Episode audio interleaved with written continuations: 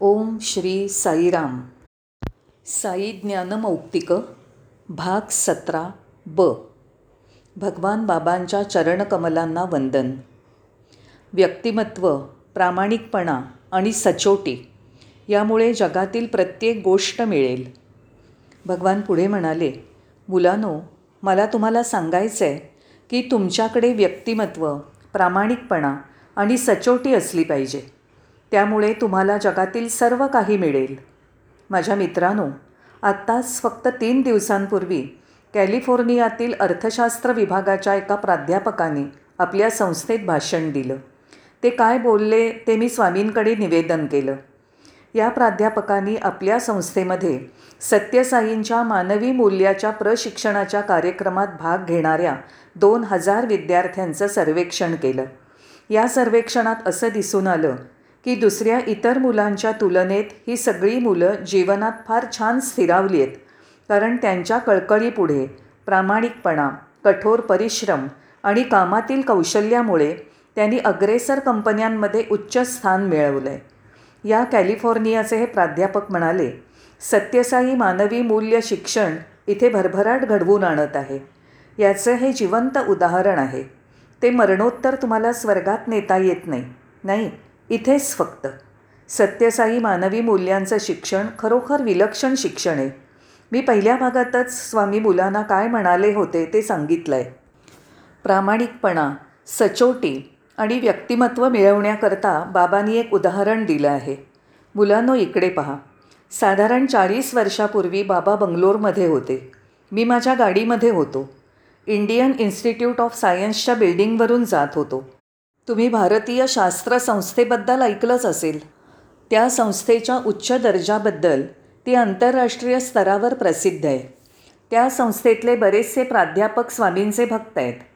एक दिवस स्वामी त्या परिसरातनं जात होते. ते गाडीमध्ये असताना त्यांनी झाडाखाली बसलेल्या एका मुलाला पाहिलं. ती वेळ भर दुपारची होती आणि तो मुलगा लांबट गंभीर चेहऱ्याने उभा होता. असे लांब गंभीर चेहरे पाहून स्वामी अस्वस्थ होतात. अशा लांब गंभीर चेहऱ्याचं स्वामींना वावडं आहे. त्यांना हसरे चेहरे आवडतात. त्यामुळे त्यांना परदेशी लोक पसंत असतात. ते लोक नेहमी हसतमुख असतात. स्वामींना त्यांचे चेहरे पाहायला आवडत असे. त्या गंभीर चेहऱ्याच्या निराश दिसणाऱ्या मुलाचा चेहरा पाहून भगवान अस्वस्थ झाले. त्यांनी गाडी थांबवून विचारलं अरे ए मुला इकडे ये. तू इतका दुःखी का? स्वामी मी आत्ताच एक मुलाखत देऊन आलो. त्यांनी मला काही प्रश्न विचारले. त्याला मी नीट उत्तरं देऊ शकलो नाही. म्हणून त्यांनी मला निघून जायला सांगितलं. मला आता नोकरीची फारच निकड आहे.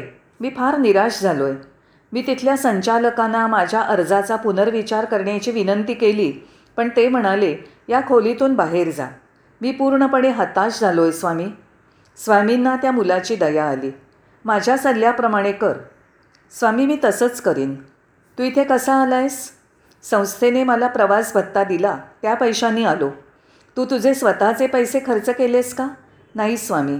मग तू इथे कसा आलास? संस्थेने मला प्रवास खर्चासाठी काही भत्ता दिला त्यामुळे मी इथे येऊ शकलो. ते पैसे तुला पुरेसे होते का? तुला आणखी पैशांची गरज आहे का? स्वामी त्यांनी मला पुरेसे पैसे पाठवले होते. माझ्याजवळ अजून त्यातले आठ रुपये शिल्लक आहेत. ओ असं आहे तर. आता मी तुला सांगतो तू इथेच उभा राहा. या संस्थेचे संचालक इथून गाडीमधून जात असतील. तू म्हण सर सर तेव्हा ते विचारतील तुला काय पाहिजे. निघून जा. तू नोकरीला अपात्र आहेस. ते तुला असं म्हणतील. पण तू त्यांना सांग सर मी आत्ता तुमच्याकडे नोकरीसाठी थांबलेलं नाही. तुम्ही मला प्रवास खर्चासाठी वीस रुपये दिले होते. मी त्यातले बारा रुपये खर्च केलेत. त्यातले आठ रुपये अजून माझ्याकडे शिल्लक आहेत. मी ते पैसे परत करण्यासाठी इथे थांबलो आहे तू त्यांना हे सांग आणि मग बघ काय होतं ते. आणि मिश्किल भगवान तिथनं निघून गेले. अपेक्षेप्रमाणेच.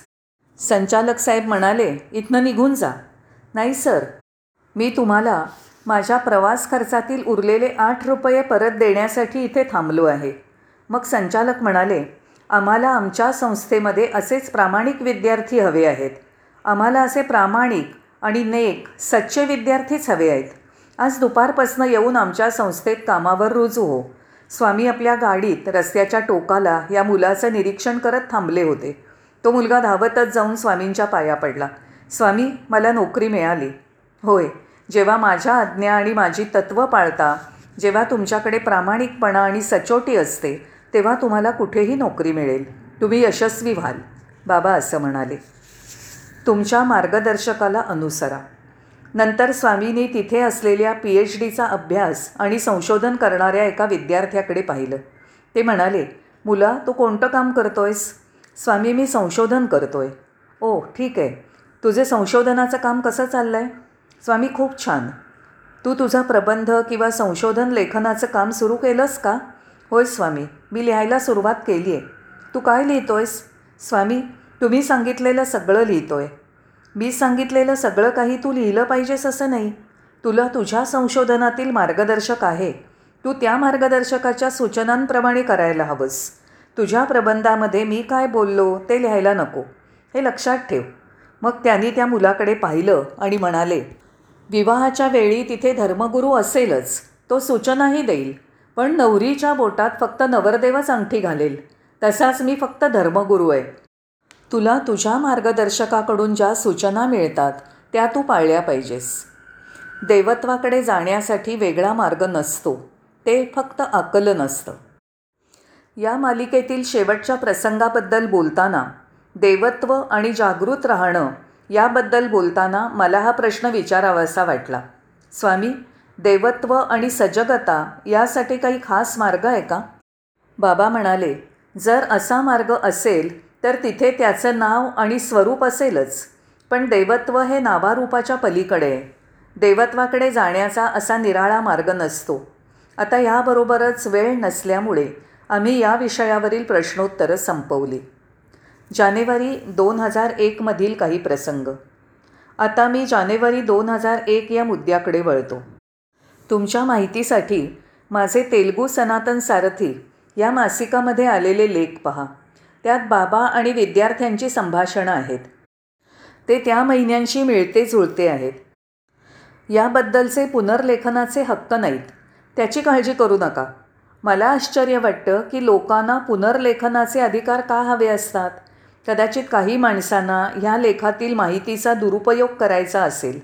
असा दुरुपयोग न होण्यासाठी पुनर्मुद्रणाचे अधिकार हवे असतील. खरं म्हणजे परमेश्वराला कुठलंच बंधन नाही. निसर्गाच्या वापरालाही बंधन नाही. त्यांचे संदेश सर्वांसाठी मुक्त आहेत. तुम्ही स्वतंत्र आहात. मीही तसाच मोकळा आहे. ख्रिस्ताला बायबलमधील लिखाणाचे अधिकार नाहीत. कृष्णाला भगवद्गीतेच्या लिखाणाबद्दल अधिकार नाहीत. मग मला पुस्तकाच्या पुनर्मुद्रणाचे अधिकार का असावेत? हा तर हिमालया एवढा प्रचंड अहंकार आहे. तरीही मी त्याच्या विरुद्ध नाही. कधीकधी अशा मुद्रण अधिकाराची जरुरी असते. कारण त्याचा दुरुपयोग केला जाऊ नये इतकंच.